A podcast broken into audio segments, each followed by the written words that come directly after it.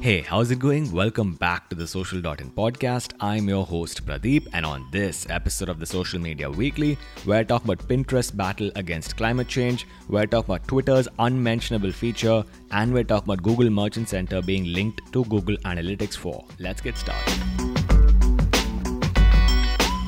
So, for our first story, we're talking about Microsoft Ads. Yes, if you didn't know, Microsoft has a pretty robust advertising platform, and apparently in 2021, they blocked over 3 billion ads from their platform. That's double the number they did in 2020. Now, what's interesting here is that a lot of people didn't even know Microsoft had 3 billion ads in the first place to block. Apparently, these ads include celebrity fake endorsements. A lot of people are pretending to be Elon Musk and peddling crypto investment schemes. Also, they include behavioral analysis, which is basically helping to fight two factor authentication bypass account takeover attempts.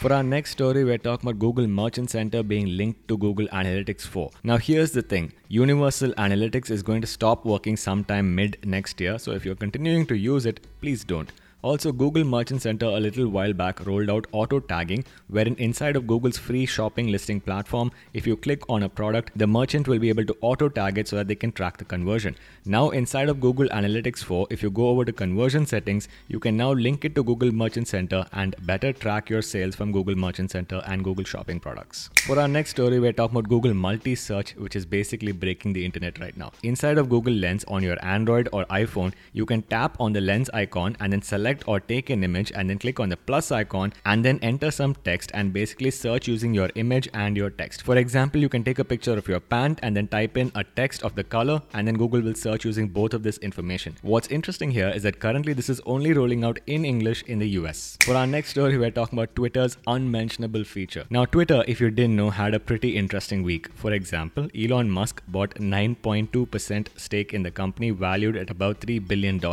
and has also taken a board seat. Apart from that, Twitter finally announced that they're going to be working on an edit button and they're also confirming that they're working on an unmentioned feature wherein you can tap on the three dots next to your name in a reply and then unmention yourself from the conversation so that you can live in eternal bliss. For our final story, we're talking about Pinterest fighting climate change. Now, Pinterest is such a lovely platform because they take a very proactive step about information on their platform. For example, their latest feature will basically block climate change misinformation, including climate change denial and content denying human involvement in climate change. What's great here is that this is an expansion of their anti vaccine misinformation platform program as well as their election misinformation platform program. Now, after Pinterest has done this, both Twitter and Facebook have said that they will follow suit.